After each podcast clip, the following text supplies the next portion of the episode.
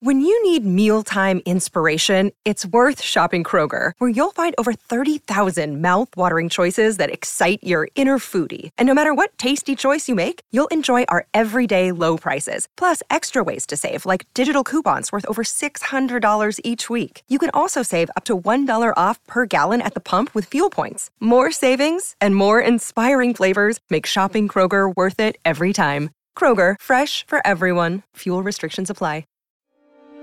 Welcome to the Starfleet Leadership Academy, leadership development told through the lens of Star Trek. Your host, Jeff Aiken, is a 20 year veteran of the public and private sectors in management and leadership. He specializes in helping people unlock their true potential and is a huge Star Trek fan. And now, here's your host, Jeff Aiken. Welcome. Thanks for joining me today. The last thing most anyone wants to do is have a conversation with someone that isn't gonna feel good.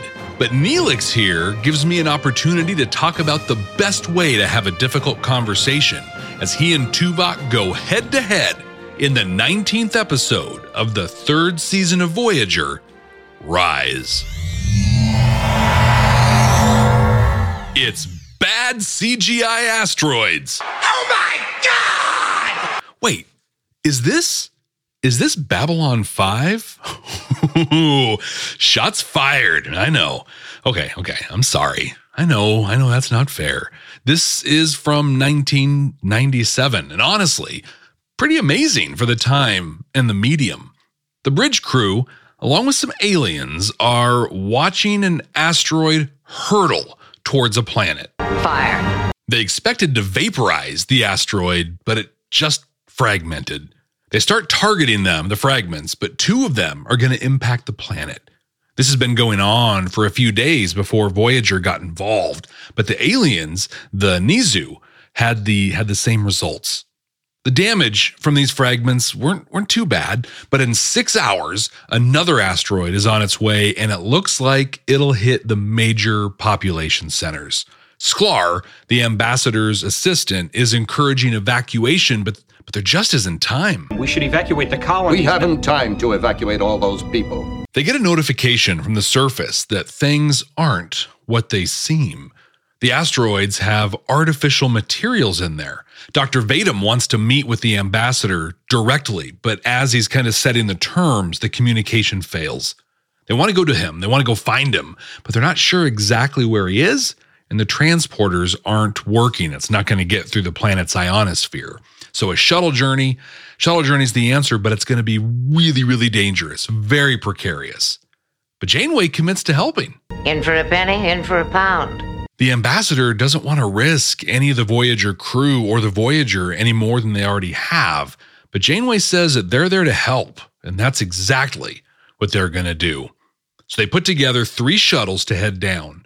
Torres, the chief engineer, asks for pieces of the asteroid fragments so she can do an analysis of them as well. Neelix, we all remember Neelix, right? He's the cook, he's the morale officer, he's the native of the of the Delta Quadrant.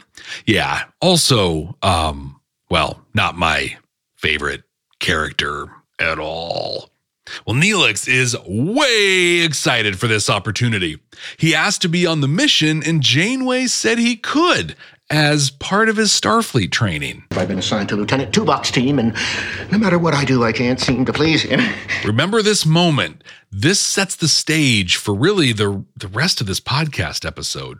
Shuttles are headed down. Tuvok, Neelix, and Sklar are on the Sacagawea.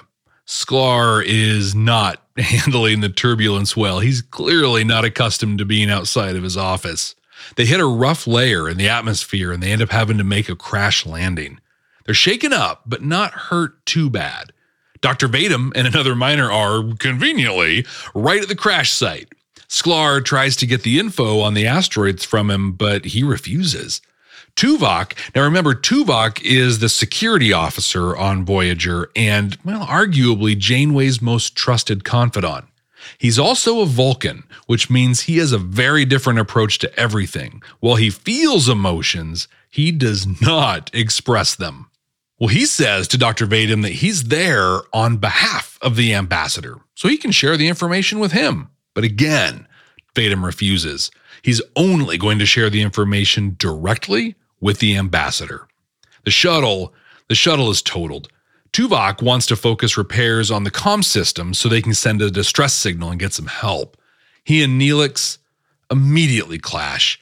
Tuvok wants him to do a damage assessment on the exterior, but Neelix feels like he can start the repairs himself. I've been studying with Lieutenant Torres.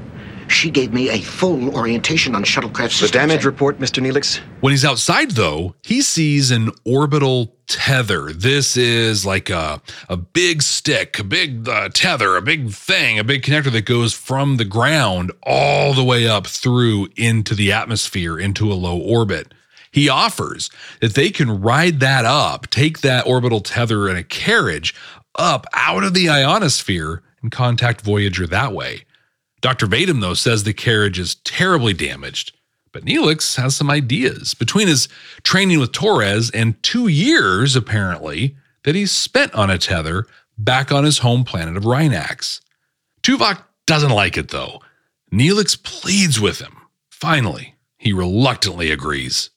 They get to the base of the tether, and Neelix is assessing the situation when suddenly a woman leaps out from the dark, grabs Neelix, and holds a knife to his throat. She says everyone needs to stay away or she'll kill him. The camera, the camera holds on Tuvok's face here. And even though he's Vulcan, right, doesn't express emotion, mm, I feel like he's doing some quick calculus here, considering maybe, maybe just letting her do it. Kill him. But he doesn't. They put their weapons down and they step away. She is protecting the base as her shelter during the asteroid impacts. Neelix nervously explains the plan, and she agrees to let him go. She even agrees to help as long as she can also head up on the carriage with them. Neelix starts putting people to work, and while he's doing that, we learn that in addition to the damage that Dr. Vatm, uh, that Dr. Vatm mentioned, also oxygen is super limited. So while the air thins, the plot thickens. Sorry. Torres is ripping into one of the asteroid fragments with Chakotay and the ambassador. Chakotay, the, the first officer of the ship and a good friend of Torres's. They find a triadium based guidance system inside of it. Ambassador, I have a feeling these asteroids aren't striking your planet by chance. Repairs are going well on the carriage. Neelix decides to name it after his favorite sister, Alixia. Apparently, that's good luck in uh, in Talaxian culture. Tuvok and Neelix clash quite a few times during this. Since we arrived, you have spent as much time engaged in idle conversation as you have making repairs. Neelix tries to stand up for himself, but Tuvok is having none of it. He is stern. He is short with him, constantly reminding Neelix that this is a life threatening situation and he needs to take it more seriously. As they start prepping stuff to load onto the carriage, Dr. Vatm locks himself in it and starts the launch procedures. Tuvok busts in, but he's too late. The launch sequence is in full effect. Carriage is heading up long before they were ready for it to. Neelix jumps in. He's steering the carriage and working to get a stable ascent. He's giving orders and everyone's following them. This is this is high stakes stuff. Full, full on emergency. He finally hits 47 kilometers per hour and stabilizes the carriage. In the mess of it all, they ruptured one of the oxygen converters. Neelix says that they're going to run out of air about halfway up if they can't repair it. He also says that because of leaving early, he's going to have to manually steer the carriage the whole way. As he's explaining things, it comes out that uh, Neelix never actually worked on real carriages or orbital tethers. Nope. He just built one tenth scale models of them. He's Neelix is totally one of those model train enthusiasts. You know, he's that enthusiast who just got the chance right now to actually be the engineer on the real train. You built models. Yikes. Oh, not a good play, Neelix. Not good at all. On the bridge, Harry Kim, one of the Voyager crew, reports that there is a massive asteroid on its way. It's going to arrive in about two hours. Janeway is really worried. And back on the carriage, oxygen is getting really thin. People are struggling to breathe. Tuvok is injecting the riders with a compound to help them through this. Man, don't hold your breath now. Take it in. There you go. Don't hold your breath. Take it in. That's it. There you go. Some of them are also making sure to drink what I'm what I'm guessing is water. Sklar, the assistant to the ambassador, is worried about the injection hurting. Uh, he's he's very much the warrior on board and just kind of ramping up anxiety in general. Acknowledging that Tuvok, because he's Vulcan and has a more efficient pulmonary system, may be the only one conscious at some point, Neelix starts to teach him how to pilot the carriage. But Vatm, out of nowhere, suddenly tries to open the door to the outside. He says there's something on the roof, and then he dies. They assume he must have suffocated, but Tuvok, Tuvok finds that his water was poisoned. He, he was murdered. Neelix wants to stop the carriage and see what Dr. Vatm was talking about, but Tuvok shuts him down. I am not interested in your funny feeling. He says that stopping the carriage at this point will cause them to lose magnetic cohesion, the carriage will crash, killing them all. Neelix, Neelix, though, stops the carriage on his own and just unloads on Tuvok. He's tired of being ignored and treated so poorly. Lillias, the, the woman who attacked him and held the knife to his throat earlier, stands up for him. You're dismissive and condescending. Tuvok listens and continues to disagree with Neelix's plan. So Neelix goes on strike. He's the only one that can pilot the carriage and he refuses to budge. That gets Tuvok to take action. He says he's going to be the one to go up onto the roof. I'm looking for Mr. Neelix's instinct. Fighting to the end, he refuses to let Neelix win this one. Up on the roof, he finds a data pad under a panel. He reports this to Neelix. He says it holds info on an alien starship. Immediately, Sklar heads out onto the roof. He injures Neelix on his way out, and then he attacks Tuvok. He tosses him over the side of the carriage, grabs the data pad, and heads back in. Inside, the riders want to know what the heck happened. Mr. Tuvok, return to the surface. On Voyager, the asteroid comes into visual range, and it's not an asteroid at all. That's no moon. It's a massive vessel with over 2,000 people on it. They reach out to Voyager and they say that they lay claim to this planet. But Janeway, Janeway is not having this at all. Battle stations. On the carriage, Neelix sees Tuvok through a window. He caught himself on the way down and is climbing to the door. Neelix, injured and slow, drags himself to the door, opens it, and lets Tuvok back in. He and Sklar go at it with Sklar really giving it to him. Tuvok eventually gets the upper hand and ends up shoving Sklar out through the door. Tuvok thanks Neelix for opening up the carriage for him. He assumes that Sklar must have wanted to keep the alien starship data a secret and that he's the one that killed Dr. Vatm. Neelix has a concussion and is struggling to get back to the controls. So Tuvok, Tuvok gives him a pep talk, saying that his sister, Alixia, will be proud of him. Neelix makes his way to the controls and gets them all the way up to communication range. Voyager and the aliens are in a firefight. It is very, very one sided, and Voyager's time is limited. Somehow, Neelix and Tuvok and crew get beamed over in the middle of all this. They share the data pad, and this lets them cut through their shields. All the information on that data pad was on this ship. So, two non lethal shots later, and they're retreating. The ambassador wants to know what happened to Sklar. Mr. Sklar, return to the surface. Ooh, sick burn, Neelix. We find out this whole invasion thing is actually kind of a cool little idea. The invading aliens send these asteroids at planets to get the inhabitants to evacuate. Once they're gone, they sweep in, take over the vacant planet. Dr. Vatm found out about this and was trying to stop it, while Sklar had obviously become a double agent. Tuvok and Neelix talk as the episode comes to an end. Tuvok says he gave Neelix a special commendation in his mission report for bravery, but he still can't let it go. One day your intuition will fail. Neelix takes it in stride, though. And one day, Mr. Vulcan, I'll get you to trust your gut.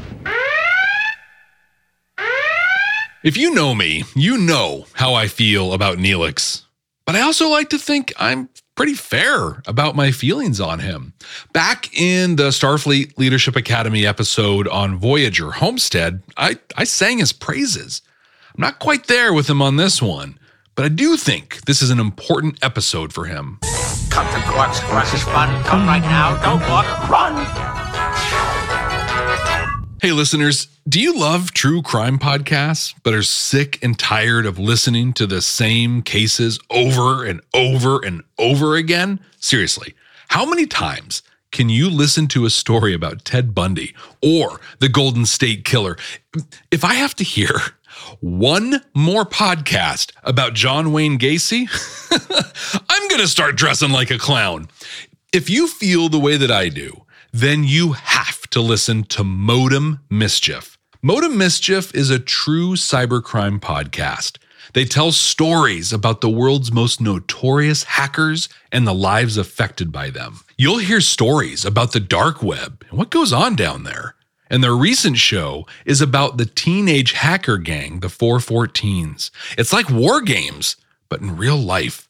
Check out Modem Mischief wherever you get your podcasts. Space. The final frontier. That's it. That's as fast as she'll go. Distance of the wave. 10,000 kilometers and closing. A gigantic sphere just appeared the moment we crossed into it. And what's that glowing orb at the center? It's a star, Captain. We're inside a Dyson sphere. This is Captain Nyota Uhura, calling the other starship Excelsior. These are the voyages of the. Oh, who am I kidding? Can't you see you just walked into a trap? We use an ancient gateway to explore the farthest reaches of the galaxy. Helm, all stop! Turn and Too fight! late. Gateway transition in three, two, one. To defend yourself, for I shall feed. Who then? Who killed you all? The dark. Machines in the dark. Machines in the dark. The Borg. That's the secret my unit has been guarding, Cadet. Not another invasion, but the promise of one. Our assignment is to find out what we can and come back alive. The rest is rhetoric. The thing about saber rattling is that there's no good way to stop it until somebody pulls a saber out. We need the brave. We need the brilliant, or the Federation will fail. So, history never forgets the name Excelsior. Or the name Chekov. All hands. This is the captain. Two, one. Hit it. Starship Excelsior, a Star Trek fan production at starshipexcelsior.com or anywhere good podcasts are found. I do carry a select line of unique artifacts and gemstones indigenous to this region. There really is a cool idea buried in this episode. Unfortunately, it doesn't really get a lot of screen time. In Star Trek and a lot of sci fi, when people talk about invading colonies or taking over planets, I think we all envision a lot of battles, phaser fire, casualties, just, just absolute war. But the idea here of using natural disasters to get people to just leave is kind of a cool idea, you know, especially from a sci fi perspective. But outside of that, we have stakes around going 47 kilometers an hour, a cool 47 reference there, and kind of cool in that this is the 47th episode of reviewing a Star Trek episode. So, well, kind of cool there. There's also stakes around falling uh, 30 kilometers and slowly fading oxygen. Cause it's getting harder and harder to breathe. I guess what I'm kind of driving at here is that this was a pretty boring episode. Now, I didn't I didn't hate it. I didn't hate it at all. But aside from Neelix's outburst that we're to talk about in the command code section, there really isn't much that happens in this one. There, there are some fans that actually call this episode part of the trilogy of terror. There are three episodes that are just really bad Darkling, Favorite Son, and this one. But I'll tell you, with without a doubt, that's that's just not fair. This this is not at all a terrible episode. And and if you're a fan of the Tuvok and Neelix relationship, you might even call this an excellent episode. Now, while I appreciate their relationship. I am not in the camp that would call this excellent, but this one is certainly worth a watch. Command codes verified. We get just a few moments of Janeway in this episode, but as she does, she demonstrates what strong leadership does as she commits to helping the Nezu through to the end. But the real takeaway in this episode, the one we're going to spend some time on, is the value of having difficult conversations. It's not easy to stand up for yourself. It's not easy to tell someone that you report to that you disagree with them. And Neelix, yes, Neelix, opens the door for me to really dive in on how to have these invaluable conversations. The Starfleet Leadership Academy is supported by listeners just like you. Click the link in the show notes to support this podcast. Let's talk about Janeway real quick. In for a penny, in for a pound. Kinda corny, yeah, but it shows incredible integrity. She made a commitment to help the Nezu against these asteroids that were endangering them. Things started getting really difficult. Bad enough, really, for the ambassador to give her and her crew an easy out. But she refused to take it. She made a commitment and she honored that. It's easy to help when things are easy, right? And when they're not, well, it's not. But what separates a strong leader from the rest is the one that continues to help even when it isn't easy to. Now let's get to Neelix and difficult conversations. Right out of the gate, I want to say that Neelix did not do this well, but he did do it. And that puts him at the head of the pack, as it were. You see, the harsh reality that, that exists here, the, the, the hard to swallow pill, is that according to an anecdotal study done by me, um, honestly right now at this very moment in my in my head i'd say that about 97.14% of all difficult conversations that need to happen never actually do. But neelix did. Now i want to say that again. Most difficult conversations that need to happen never do. And that that's a crime. The conversations aren't easy but but honestly everyone benefits from them these are things that need to be said and need to be heard. So if you hear nothing else in this podcast episode, hear this. Go have that difficult conversation that you've been needing to have. Do it. You can do it. Difficult conversations can be a lot of things. They happen at work, they happen in our personal lives.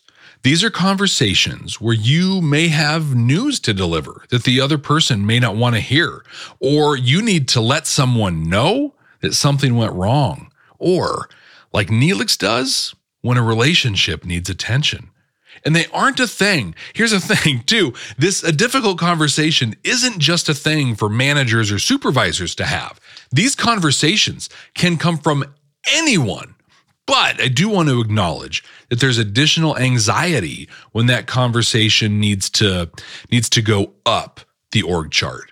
But we're going to leverage emotional intelligence as a guide for having the conversations and ultimately managing that anxiety. So let's start with a quick review of emotional intelligence. I go into more detail on EQ in a few other episodes. Listen to TOS, A Private Little War, and Enterprise, The Catwalk for more. But there are five dimensions to emotional intelligence there's self awareness, self regulation, motivation, empathy, and social skills. These all play a role in having an effective difficult conversation. With that as our foundation, let's let's build it in as we go and look at the structure of having a difficult conversation. Step 1 is identifying that the conversation needs to happen. Step 2 might be one that you hadn't considered. In my experience, many people don't consider this step, and it is so very critical prepare. My mental preparations for the game are very different than most. John Wooden, who I've quoted before, he's the legendary UCLA basketball coach, says failing to prepare is preparing to fail. And that absolutely applies to a difficult conversation. You need to think about what you're going to say and even how you're going to say it. Almost more importantly, you need to, and here's that emotional intelligence, you need to be aware of the emotions that you have around this topic. From there, you can practice self regulation around them. A difficult conversation almost always has emotions surrounding it. That's what makes them difficult. But the focus of the conversation shouldn't be driven by those emotions. Your feelings need to be expressed, they need to be acknowledged, but you also need to root your conversation in facts and observations. So, if I want to have a conversation with you about the way you always make cracks about my receding hairline, and yes, uh, this is from a from a true story, actually, in my current role. And uh, and I don't think through my approach on doing that. I don't prepare. I'm not aware of my emotions and I don't self-regulate. And then and then I come at you. I'm gonna come at you like, dude, knock it off. You're being a jerk, and I hate it when you tell me how much bigger my forehead is than our last meeting. You're probably not going to be open to more discussion or hearing me out if I come at you that way, right? You're going to immediately get defensive and you're not going to feel very good about anything that happens next. Instead, if I take some time to prepare and I reach out to you ahead of time and tell you that I'd like to talk about some observations I've made and, and how they made me feel, when we do meet, I'm going to be able to present my side in a way that you are much more likely to hear. Going to be something like I want to talk with you because I've noticed that every time we meet, you make a joke about my hairline. I don't like that. It doesn't feel good when you say those things to me. And we're off. You're open to hear what I have to say, and we can actually proceed together. Now, you'll notice that I said I let the person know that I wanted to talk to them about something ahead of time. This is another step that's often missed. You can't just drop a difficult topic on someone out of the blue and expect them to be there for it. Giving them some notice can give them the time needed to prepare themselves as you have prepared yourself for a tough talk. A quick example I've mentioned before a position I had as a direct supervisor that was, uh, you know, uh, basically a wide awake nightmare, especially in how we treated people.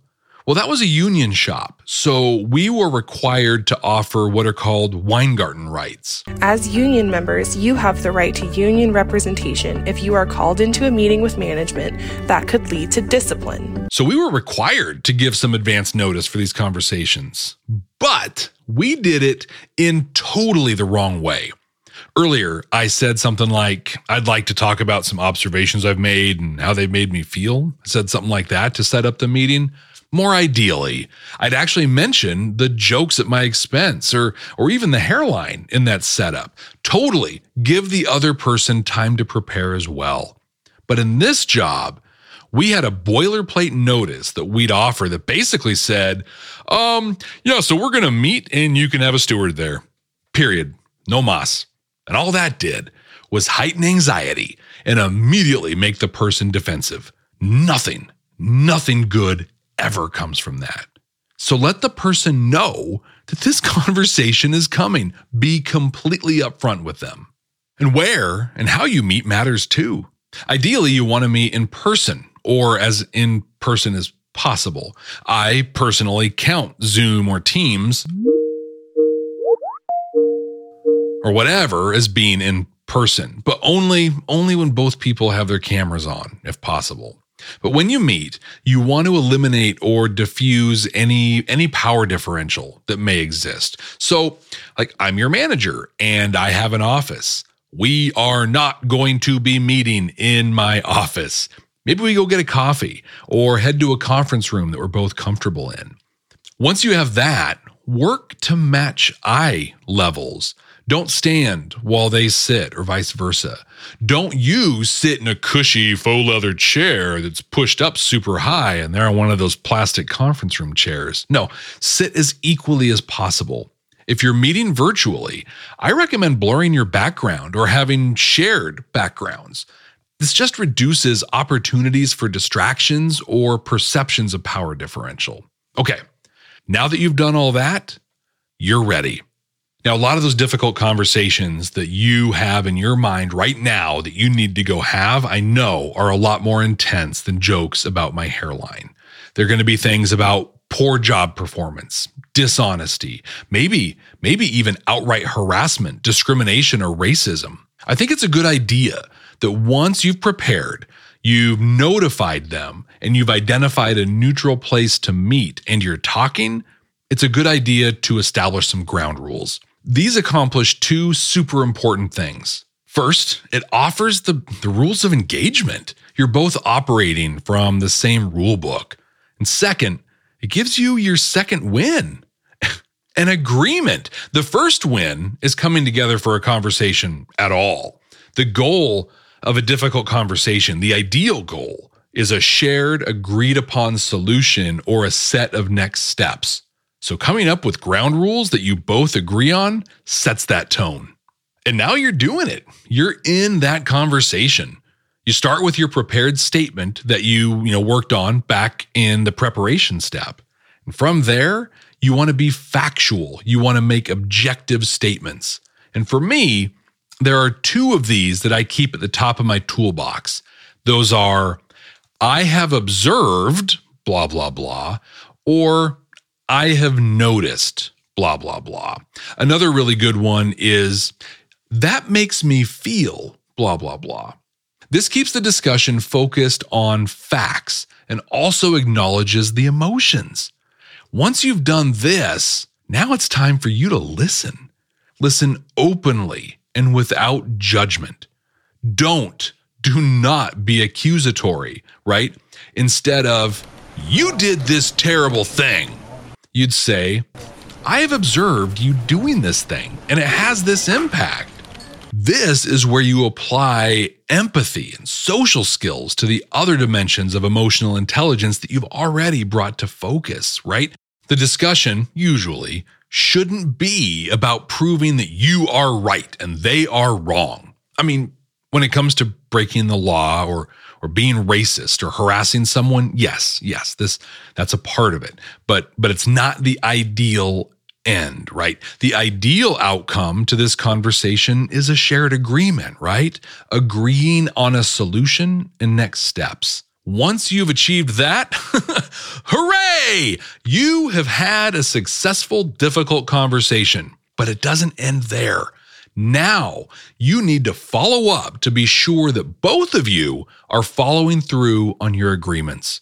These follow ups should be agreed on in the conversation. So, so you've come to that agreement, thank them for the conversation, and then offer a follow up approach. Thank you so much for your time. I really appreciate it, and I'm glad that we were able to come to this agreement. I'd like to follow up and, and would like you to do the same to be sure that we both do what we've agreed to. How about how about next Tuesday we connect for 15 minutes for a quick check-in? Sound good? You know, or or whatever it looks like based on your conversation. So to summarize this, at a high level, there are 6 steps to a successful difficult conversation. Preparation, notification, neutralizing power differential in the meeting place, setting ground rules, agreeing on next steps, and then following up. Now let's dissect what Neelix did here and see if there's a better way for him to have done this. To put the end at the beginning, in the episode, he gives a big part of his motivation as he confronts Tuvok.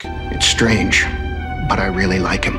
He wants a friendly relationship with him. He also wants to be recognized as a peer and a professional. Okay, now let's listen in. You're going to listen to me! Okay, we need to acknowledge the high intensity of the moment and the years of pent up emotion that Neelix has. This, honestly, is what often occurs in those 97.14% of difficult conversations that never happen. The feelings build up and build up and then result in an explosion. Wouldn't it be cool if, I don't know, before this occurrence, Neelix had followed the steps above? If he had, he would have taken time to prepare. He he would have let Tuvok know that he wanted to meet and they would have found a neutral place and then established ground rules. This whole thing would have looked a lot different, right? It wouldn't have started with an accusatory explosion. But that's not what happened. So let's move on, see where else this goes. You are becoming emotionally distraught. There is little point in furthering this discussion. I'll tell you who's being emotional. You. You hide it beneath that Vulcan calm, but the truth is you're filled with contempt and sarcasm, and I'm tired of being the target of all your hostility. Okay, okay. Uh, not great, but again, valid, I guess, because of the situation. Well, mostly valid. When stepping through the structure of a difficult conversation, I talked about two things that apply here. One, being objective, and two, not being judgmental or accusatory. Well, Neelix missed the boat on all of that. It's it's played as cold and unfeeling here, and, and it kind of was.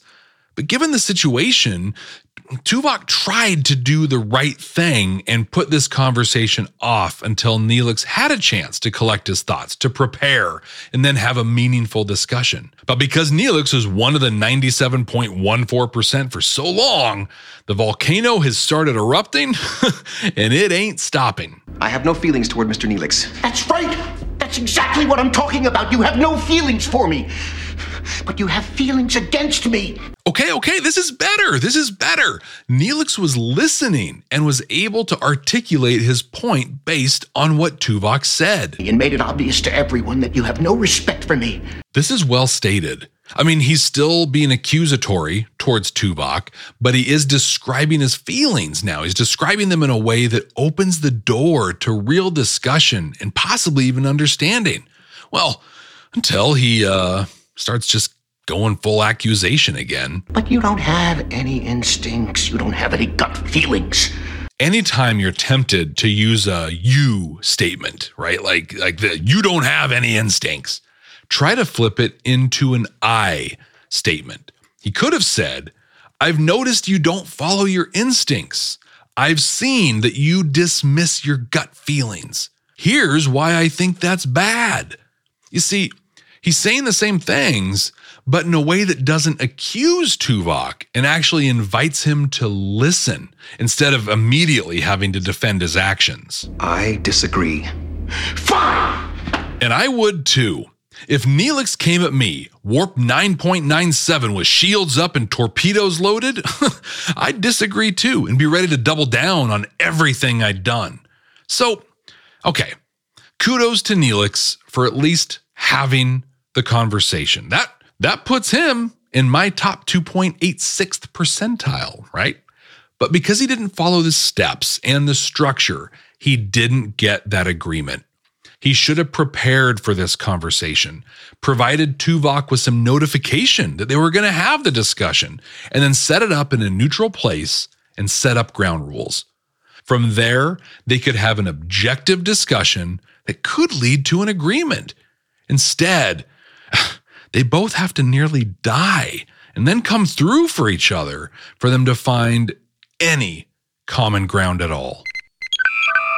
Thank you to everyone that has left a rating and a review. I appreciate it so much. Now, if I miss you here, I apologize. Let me know. Let me know so I can get you into a future episode. So I want to give shout outs and say thank you to Bucknut2410, 2XL, BCAD47. Ah, I see what you did there. Annie, Dirt Wasp 6, Rev Seti, Secret Habit Coaching, and King's Cast. Now, if I missed you, please, please let me know. I want to make sure I give you a shout out. And if you haven't left a rating and a review yet, please do. Just head to that section in your favorite podcast app, hit the stars, write a review, and I'll give you a shout out. Thank you so much for it. I also want to thank everyone that's written a love letter for the Starfleet Leadership Academy and the podcast opportunity. If you haven't had a chance to do that yet, they're still accepting those love letters into mid March of 2022.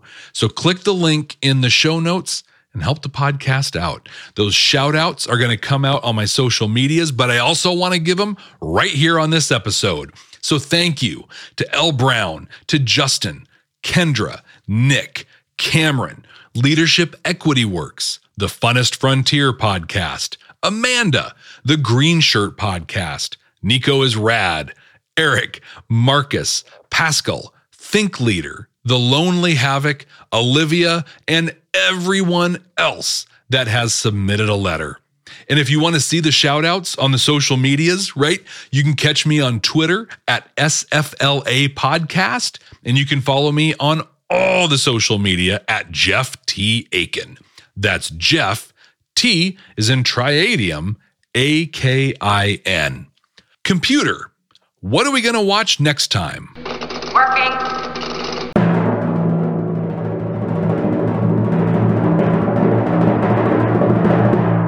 Oh, this is a classic from the Next Generation's second season, the 16th episode, Q Who. This is going to be the second time we meet Q. First time that we, or, or anyone in the chronology of this, will see the Borg. I mean, we've talked a lot about Seven of Nine and some of her stuff, and, and there was family where, where we saw the aftermath of the Borg. But in this one, oh, it's the Borg. I'll see you then, and remember Resistance is futile. Ex Astris Scientia.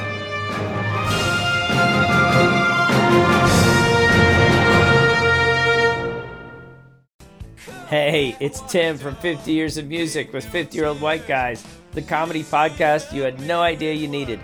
Join Ben, Jeff, and me as we continue our musical road trip back through the years and around the globe. See, just when you thought all white guys were like Joe Rogan, you come across three educators trying to remember when we were cool. 50 years of music with 50 year old white guys. Electricast. Have you ever wondered what actually happens in Congress every day? Stay informed on Capitol Hill's daily happenings with a concise, factual summary of the Senate and House of Representatives' activities from the previous session, free from bias, on the Congressional Record Daily Digest podcast. Subscribe on your favorite podcast platform and discover the process from the heart of U.S. politics. The Congressional Record Daily Digest, an Electricast production.